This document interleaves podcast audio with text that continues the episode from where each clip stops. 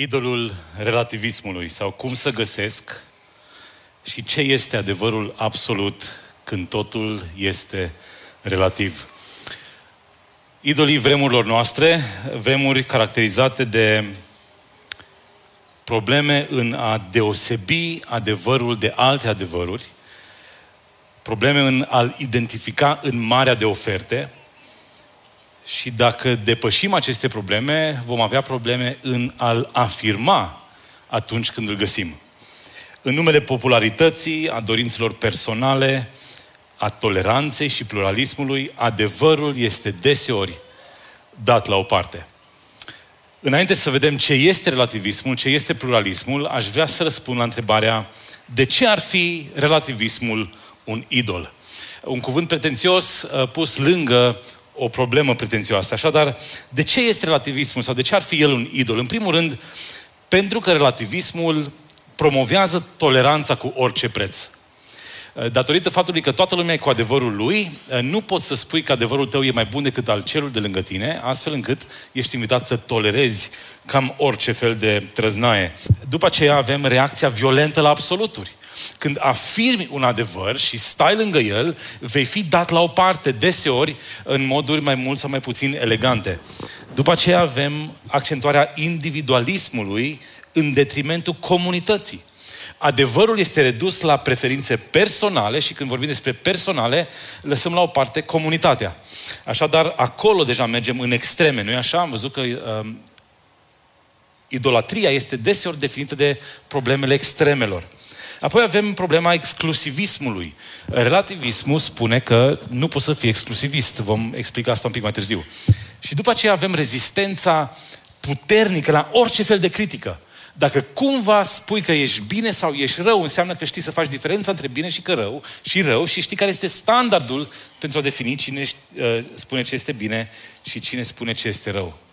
De aceea, relativismul este un idol cultural sau al culturii în care trăim și poate deveni un idol personal al nostru, al fiecăruia, în funcție de cât de adânc suntem înfipți în cultura în care trăim. Probabil că puteți face exercițiul ăsta acasă, cei care aveți păr- uh, copii uh, de la adolescență în sus. Verificați să vedeți dacă aceste probleme sunt prezente la școală, în mediile academice, sau dacă nu sunt. S-ar putea cei mai în vârstă să zică, încă o predică greoaie. Nici o problemă, îi așteptăm pe tine la aer curat. Um, așadar, idolul cultural. Ce înseamnă idol cultural? Înseamnă că este un idol, o idee, uh, un simbol care deține o semnificație colectivă, profundă pentru o comunitate anume. Sau într-o parte a societății, sau într-o parte a istoriei. Pe când idol personal este un concept sau o persoană care exercită influență semnificativă asupra unui individ ghidându-i și valorile, și comportamentul, și deciziile. Și contrastul dintre ele este dat de sfera de influență al acelor idoli. Așa că trebuie să vedem ce este, cum apare acest relativism în jurul nostru și în viața noastră. Aș vrea să fac o afirmație care rezumă, dacă vreți, atât de clar lucrul acesta. Astăzi este absolut adevărat că majoritatea oamenilor nu cred în adevărul absolut. Și tocmai am făcut o afirmație care se exclude pe sine.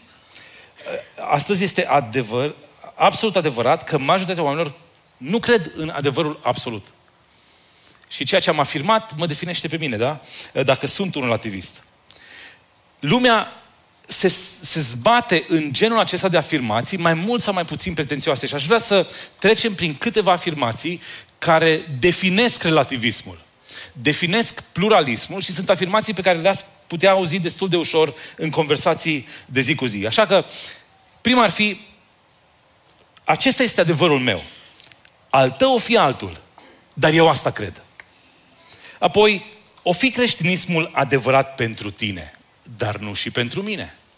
Cu alte cuvinte, am redus afirmația creștinismului la preferințe personale. Aceasta este doar perspectiva ta. Cine ești tu să judeci?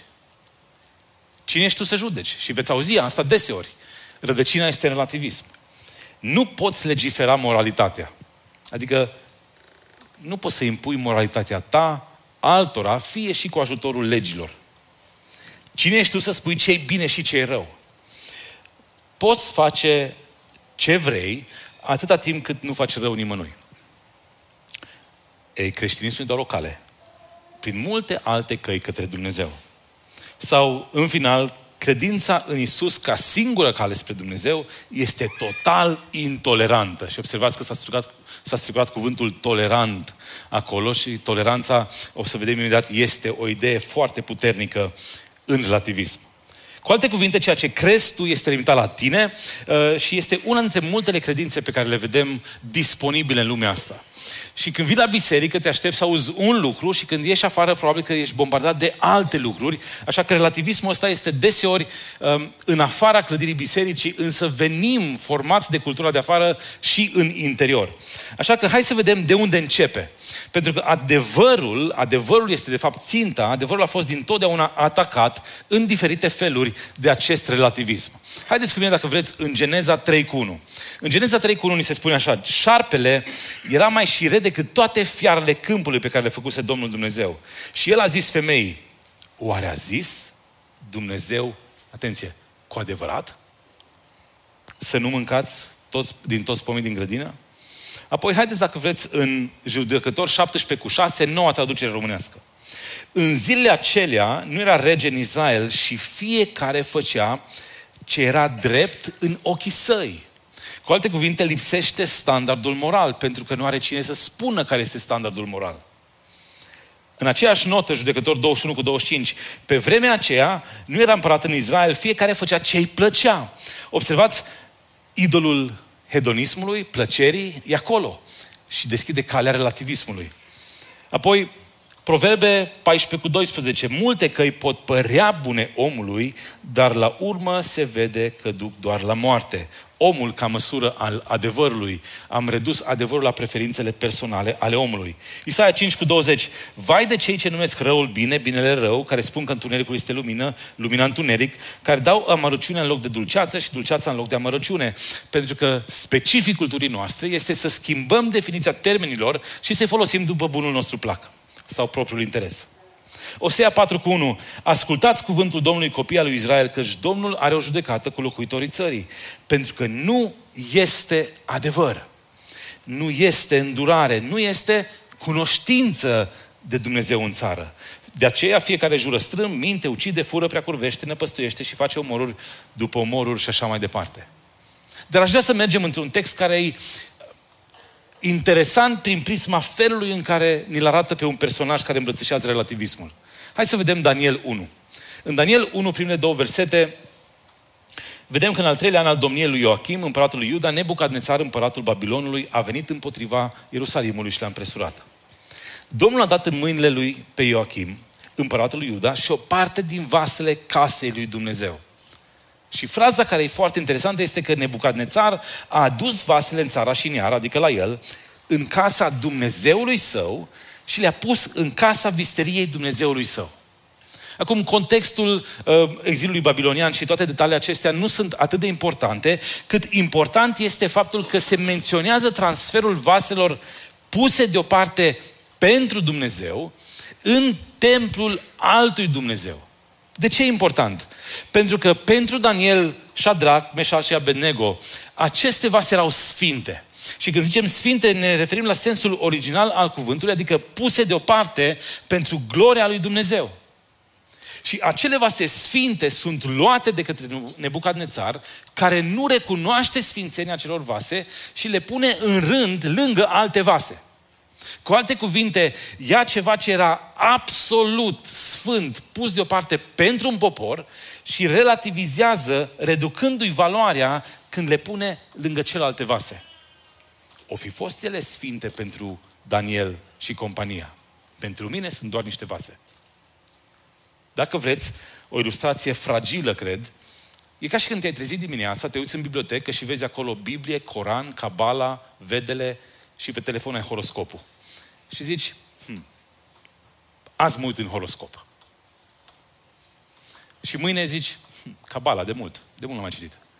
Și pentru tine nu mai există cuvântul lui Dumnezeu sfânt și singur adevărat, ci te duci și zici, oricare mi arată ceva. Ceva bun tot o fi acolo. Așa că această tendință de a relativiza este întâlnită în diverse culturi și societăți de-a lungul istoriei și constă în a lua ceva considerat de valoare absolută și a-l redimensiona la o valoare relativă. Dacă vreți, în relativism, fie că crezi în Isus, în Buddha, în Beatles, Cristale, Mama Omida, cine vreți voi, în orice... Sunteți prea în vârstă dacă nu știți cine e Mama Omida. În orice altceva care îți trezește interesul, toate sunt considerate pe picior de egalitate și toate au aceeași valabilitate pentru relativism. Problema cu relativismul este că, înainte de a fi impusă ca singură opțiune, te invită să trăiești în bună înțelegere, prin toleranță, cu toate celelalte opțiuni. Adică pluralismul. Relativismul pluralismului. Hai să ilustrăm pluralismul. Uitați-vă la următoarea imagine. Ce vedeți scris în imaginea asta? Are un mesaj. Coexist. Observați, fiecare uh, literă, de fapt, are un simbol a unei credințe și împreună transmit un mesaj. Noi trebuie să coexistăm împreună, chiar dacă avem credințe radical diferite unii de alții. Când spun radical diferite, gândește că ai acolo semiluna, uh, musulmanii și ai acolo creștinii, teul, care este o cruce, da? Avem semiluna, islamul, avem semnul păcii, umanismul, secularismul, apoi avem, um, avem steaua lui David, după aceea avem um, Kanda, care reprezintă credința Sikh, apoi avem Yin și Yang. Toate acestea puse unul lângă altul într-un mod incredibil de inteligent, care transmit și poartă mesajul toleranței între toate credințele. Hai să vedem ce înseamnă pluralismul de fapt. Fiindcă toleranța asta trebuie să fie explicată de ce înseamnă pluralismul. Pluralismul religios este o perspectivă care recunoaște și acceptă diversitatea religiilor și a credințelor într-o societate sau în lume. Nicio problemă. Aceasta însă presupune că există multiple căi către divinitate sau transcendență, nu putem să-i spunem doar divinitate. Și că diferitele tradiții religioase au valoare și semnificație în propriul lor context. Pluralismul religios promovează toleranța, respectul și dialogul interreligios, susținând ideea că oamenii ar trebui să coexiste pașnic, chiar dacă au convingeri religioase diferite. Este o abordare care respinge intoleranța religioasă și exclusivismul, al treilea cuvânt cheie, promovând în schimb înțelegerea și colaborarea între diferite comunități religioase. Trei probleme în definiția asta, și anume, există multiple căi spre divinitate. Serios. Adică, dacă eu spun că Isus este calea, adevărul și viața, pot să accept o definiție ca și asta? Se bate cap în cap cu credința mea. Apoi, spune că au valoare și semnificație în propriul lor context. Dați-mi voi să vă întreb, cine decide care e propriul lor context? Pentru că ajungem să fim tributari unei majorități, fiindcă majoritatea decide treburile astea. Pe când noi, în creștinism, suntem tributari unei revelații indiferent câtă lume acceptă sau nu acceptă revelația, ea tot revelație rămâne și chiar dacă minoritatea crede în ea, ea tot adevărată rămâne. Și apoi avem cuvântul exclusivism. Ce ar fi să punem în balanță Isus este o cale, o, un adevăr, o viață, versus Isus este calea, adevărul și viața. Cu alte cuvinte, pluralismul precede relativismul. Înainte de a avea lucruri la care să mă refer ca fiind relative, trebuie să am o mare de idei ca să pot să relativizez totul. Și cuvântul cheie devine toleranța. Toleranța devine cuvântul cheie modelând modul în care sunt înțelese credința și religia, iar ateismul, la rândul său, o religie, își ocupă locul lângă celelalte credințe disponibile omului, văduvit de orice fel de capacitate analitică. Asta e noua paradigmă. Asta e noua paradigmă în care suntem invitați să trăim. Și noua paradigmă ni se prezintă ca fiind singura corectă. Problema cu pluralismul ăsta este că are diferite fațete. De exemplu, pluralismul religios ne învață că adevărul poate fi găsit în mai multe religii. Pluralismul etic ne spune că diferite sisteme morale sunt la fel de valide. Pluralismul științific, că diferite explicații, um, există diferite explicații pentru același eveniment. Apoi, pluralismul politic, fiecare sistem de guvernare este valid în aceeași măsură. Uitați-vă la Putin, uitați-vă la prințul Charles și vă dați seama dacă pluralismul ăsta e valabil sau nu. Apoi pluralismul cultural, care spune că diferite culturi de pe Pavamont sunt egale. Cu toate că în anumite culturi vecinii se iubesc, în altele se mănâncă între ei. Nu poți să spui lucrurile astea, că sunt egale. Hai să ne întoarcem la probleme. Pentru că problemele sunt duse acolo unde ajungem la extreme. Și extremele sunt definite întotdeauna cel mai ușor prin exemple de viață. Și aș vrea să vă exemplific problemele acestea legate de câte adevăruri avem la disponibilitate și cât de toleranți devenim printr-o imagine. Hai să vedem următoarea imagine. Ce apare în plus pe steagul pe care îl vedeți?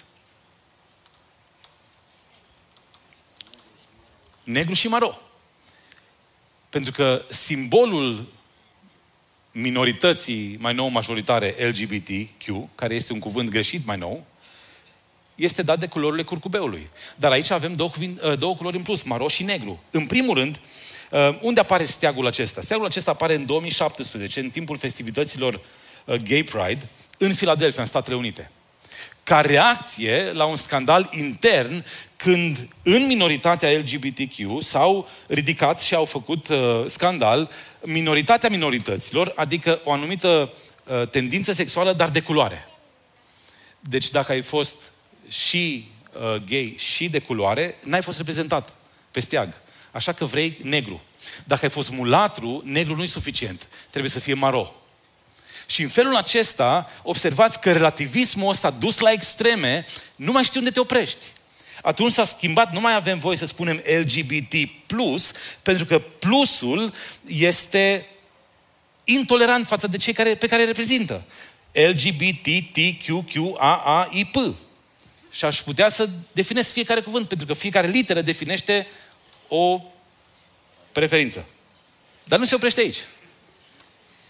Următoarea imagine ne arată că următorul an au schimbat steagul. Pentru că în schimbarea steagului, după ce au schimbat prima oară steagul, au zis, dar nu suntem toți reprezentați aici. Și apare alb, roz și albastru. Și zici, dar până unde? Păi până când suntem toți reprezentați. Albul reprezintă că ești neutru din punct de vedere sexual. Roz și albastru reprezintă că ești fată sau băiat, dar ai început procesul de tranziție. Încă nu ai o culoare definită. Urmează să o ai, dar până atunci reprezentăm cu roz și cu albastru. Vă doare mintea. Rămâi fără cuvinte, cum vreți. Dar oameni buni, copiii noștri au în clasă colegi care cred lucrurile astea. Avem colegi care cred lucrurile astea, trăiesc după așa ceva. Așa că relativismul ăsta este cât se poate de aproape și de nociv în viețile noastre. Hai să-l definim. Din nou, primiți în, uh, pe WhatsApp și definiția asta. Relativismul este punctul de vedere conform căruia adevărul este relativ la un anumit context și nu este absolut. Adevărul variază de la om la om, de la timp la timp, de la cultură la cultură și nu există absolut. Adevărul este determinat sau creat mai degrabă decât descoperit. Așa că, dacă asta e definiția, hai să vedem în istorie câțiva relativiști pe care i-am studiat, i-am citit și pe care îi vedem destul de des în cultura noastră. Protagoras, da? Începem cel mai de demult. Omul este măsura tuturor lucrurilor, ale celor ce sunt, ale că ele sunt, și ale celor care nu sunt, că ele nu sunt. Einstein. Ceea ce este relativ depinde de punctul tău de vedere. Richard Rorty, adevărul nu este nici absolut, nici definitiv, ci istoric, călătorind în generații, venind și mergând. Adevărul înseamnă astăzi să crezi într-un anumit fel și mâine să crezi în alt fel. Ce comod, nu-i așa? Nici. Nu există fapte etern adevărate, ci doar interpretări. Bertrand Russell, un ateu convins, relativismul, într-un fel sau altul, este esențial pentru gândirea refuzată de dogmatism. Și în final, Jean-Jacques Rousseau. Totul este relativ și nimic nu este adevărat. Căutând cu adevărat adevărul, vom ajunge inevitabil la scepticism. Întrebarea este cum cauți cu adevărat adevărul dacă adevărul nu există. Dar l-om întâlnit cândva și îl întrebăm. Hai să vedem care sunt implicațiile. Pentru că implicațiile uh, ne aduc niște probleme în viața de zi cu zi. Prima problemă este legată de problema absoluturilor. Creștinismul aderă la un absolutism moral, afirmând existența unor adevăruri morale obiective ancorate în natura lui Dumnezeu. Relativistul nu crede în așa ceva sub nicio formă. Apoi avem problema adevărului. Adevărul în sine este bombardat de doctrina relativismului. Apoi avem problema unicității Evangheliei. Dacă tu vii și prezinți Evanghelia, s-ar putea să fii corectat într-un mod elegant spunându-ți ai o Evanghelie, dar nu singura. Apoi avem problema evangelizării. Ca să faci evangelizare, trebuie să aduci o veste bună. Dar dacă ai o veste bună, înseamnă că ai o veste rea. Dar dacă ai o veste rea, înseamnă că știi să definești ce e bine și ce e rău. Dar cine definește ce e bine și ce e rău dacă noi nu avem standard pentru a defini ce e bine și ce e rău? S-a înregistrat, ascultați uh, mai încet data viitoare. Apoi avem problema autorității morale. Ce facem dacă nimeni nu mai are autoritate morală să definească binele și răul? Problemele teologice sunt până la cer și înapoi și apoi avem și probleme de inconsistență logică. Când folosești cuvântul adevărul ca să definești că adevăr nu există, ai o problemă de logică. Dar aș vrea să mergem dincolo de lucrurile astea care probabil că vă obosesc. Hai să mergem în Scriptură, să vedem unde e rădăcina acestui relativism. Și dacă vreți, Isus a dat piept cu relativiștii clasici în, uh, în umblarea lui prin lume și i-a întâlnit în Matei 21. În Matei 21 cu 23 avem acolo o întâlnire foarte interesantă, unde Isus se duce în templu și pe când învață norodul, vin la el preoții, cei mai de seamă și bătrânii norodului și i-au zis, cu ce putere faci tu lucrurile acestea și cine ți-a dat puterea aceasta? Drept răspuns, Iisus le-a zis, vă voi pune și eu o întrebare și dacă îmi veți răspunde la ea, vă voi spune și eu cu ce putere fac aceste lucruri. Botezul lui Ioan, de unde venea? Din cer sau de la oameni? Ceea ce fiți atenți la răspuns. Dar ei vorbeau între ei și ziceau, dacă vom spune din cer, ne va spune, atunci de ce nu l-ați crezut? Dar dacă vom spune de la oameni, ne temem de norod. Pentru că toți socotesc pe Ioan drept proroc. Și atunci uitați-vă la oamenii ăștia, pentru că Isus le cere, vreau să știu adevărul. Și pleci de la premisa că atunci când adresezi o întrebare, răspunsul este adevărul. Însă după ce își fac oamenii ăștia calculele, după ce își dau seama că dacă spun așa voi fi ipocrit, dacă voi spune așa îmi pierd audiența, își fac calculele, cu alte cuvinte se întreabă pe sine, dar nouă ce ne iese dacă răspundem așa? Vine răspunsul. Nu știm. Cu alte cuvinte, oamenii ăștia exemplifică exact Romani 1 cu 18, oamenii care năbuși adevărul. Noi îl cunoaștem, dar nu îl rostim. Relativizarea adevărului. Și dacă pasajul ăsta ne arată rădăcinile relativismului, aș vrea să ne apropiem în minutele care ne-au mai rămas de antidotul relativismului. Cu ce pe de aici? Care e antidotul? Cum, cum pot să mă feresc? Ce anume mă ajută în înțelegerea lumii în care trăiesc, în așa fel încât eu să n-ajung în zona aceasta periculoasă? Răspunsul este exact ce au evitat să facă cărturarii, și anume adevărul. Dacă reușim să definim adevărul, vom reuși să ținem piept falsului. Am înțeles că există o ilustrație uh, adevărată, se pare, despre cum trebuie experții în bagnotele false să, de, să descopere bagnotele false. Se pare că ei n-au voie să pună mâna pe ele, pe ele false, decât pe cele adevărate. Și dacă știm ce adevărul, vom recunoaște imediat falsul. Hai să vedem ce este adevărul, încă o definiție. Adevărul este definit ca fiind ceea ce este conform cu fapta sau cu realitatea. Este autenticitatea, veridicitatea sau actualitatea. Într-un cuvânt, adevărul este realitatea. Este modul în care lucrurile sunt de fapt. Din punct de vedere teologic, adevărul este ceea ce este în concordanță cu mintea, voința, caracterul, gloria și sfințenia lui Dumnezeu. Adevărul este auto-revelarea lui Dumnezeu însuși. Este ceea ce este pentru că Dumnezeu declară acest lucru și l-a făcut astfel. Orice adevăr trebuie definit în termenii lui Dumnezeu, a cărui natură este adevărul. Dumnezeu, Tatăl, este Dumnezeul adevărului. Iisus Hristos este plin de har și adevăr. De fapt, El este adevărul. Duhul Sfânt este Duhul adevărului. Pavel numește Scriptura ca fiind cuvântul adevărului. Iisus când se roagă, se roagă și zice, cuvântul tău este adevărul. Așadar, trebuie să ne uităm să vedem ce este, cum definim adevărul, cum îl caracterizăm. Și aș vrea să rețineți șase lucruri despre adevăr. Adevărul este divin. Tot adevărul este adevărul lui Dumnezeu și vine de sus, dincolo de noi, dincolo de lumea aceasta, este o revelație. Adevărul nu este ce speculează lumea că ar fi. Nu e determinat de sondaje de opinie, nu e determinat de majorități, nu e determinat prin vot. El nu este păstrat în tradiția umană. Adevărul poate fi cunoscut doar prin revelația divină. Pentru că adevărul este divin. Dumnezeu este singura sursă și singurul autor al adevărului. Păcatul atunci este ceea ce spune Dumnezeu că este. Judecata este ceea ce spune Dumnezeu că este. Mântuirea este ceea ce spune că Dumnezeu că este. Raiul și iadul sunt ceea ce spune Dumnezeu că este. Niciun cuvânt din ceea ce spune Dumnezeu nu este supus îndoielii, pentru că El este definiția adevărului. Doi, adevărul este absolut. Fără Dumnezeu nu există niciun absolut. Fără absoluturi nu există adevăruri obiective, adică universale. Fără absoluturi, adevărul devine subiectiv, relativ, pragmatic, ce mi la îndemână, ce mi iese. Fără absoluturi, adevărul cedează locul unor simple preferințe personale sau culturale. Așadar, acest lucru înseamnă că numai ceea ce este din adevăr este adevărat. Și tot ceea ce este contrar adevărului este minciună. Nu avem căi de mijloc. Adevărul este exclusiv, nu inclusiv. De ce? Pentru că adevărul este discriminator, fiindcă exclude tot ceea ce nu este adevărat. Adevărul este incompatibil și intolerant față de orice eroare. Nu-i foarte la modă mesajul ăsta. Trei, adevărul este și unic.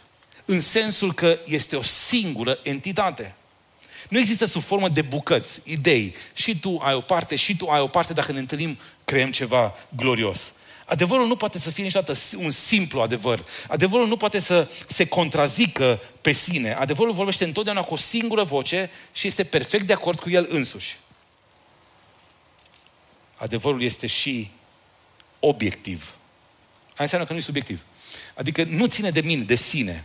El nu este descoperit de sentimentele mele personale și nici de vreo experiență privată. Mare atenție la cantitatea de experiențe care ne definesc nouă teologia astăzi. În schimb, adevărul este propozițional, adică este transmis prin cuvinte definite, care au definiții raționale și este enunțat în termeni prescriși și comunică un sens real. Cuvintele înseamnă ceea ce trebuie să însemne în funcție de adevărul descoperit. Prin urmare, adevărul e alb și negru, definitiv, definit și concludent. Și adevărul nu este abstract, vag sau nebulos. Așa că adevărul, dacă este obiectiv, el este imparțial, fără prejudecăți, nepărtinitor și se adresează tuturor oamenilor din toate locurile în același mod și în același timp. 5. Adevărul este neschimbător. Dumnezeu nu se schimbă și nici adevărul său. Așa că corectul este întotdeauna corect și greșitul este întotdeauna greșit. Societatea poate încerca să redefinească moralitatea și cultura poate să încerce să reclasifice moravurile. Însă adevărul cu privire la moralitate este același neschimbător. Adevărul rămâne neschimbat, este permanent, fix, stabil, dacă vreți, invariabil, inflexibil, constant și așa mai departe. Și în final, adevărul este autoritar. Ce înseamnă că adevărul este autoritar? Înseamnă că adevărul vorbește cu autoritatea supremă a lui Dumnezeu însuși. El ne impune cerințe și nu oferă sugestii. El prezintă întotdeauna singura opțiune și nu doar încă o opțiune de luat în considerare. Nu este niciodată menit să fie pur și simplu interesant și nu a fost creat ca să ne gâdile curiozitatea. În schimb, vorbește cu vocea suveranității lui Dumnezeu. Poruncitor, direcțional, ne dă ordine, trebuie, prin urmare, să fie auzit. El cere atenția noastră totală nu ne poate pretinde că nu a vorbit. Și nu ne putem comporta ca și cum ar dispărea. Fiindcă nu putem trăi în negarea adevărului. De ce? Pentru că adevărul posedă o putere supranaturală. Care e acea putere? Veți cunoaște adevărul și adevărul vă va face liberi. Cum? Când Isus a rugat, ne oferă răspunsul, sfințește-i în adevăr, cuvântul tău este adevărul. Pentru că adevărul curăță și purifică. Cum poate să facă asta? Poate să facă asta pentru că adevărul nu este doar divin, absolut, unic, obiectiv, neschimbător, autoritar, ci adevărul este o persoană. Și antidotul unui idol este întotdeauna o persoană. Persoana lui Iisus Hristos. Știm că Fiul lui Dumnezeu a venit și ne-a dat pricepere să cunoaștem pe Cel ce este adevărat. Și noi suntem în Cel ce este adevărat. Adică în Iisus Hristos, Fiul Lui, El este Dumnezeul adevărat și viața veșnică. Întrebarea este ce? Sau mai bine, cine este pentru tine adevărul?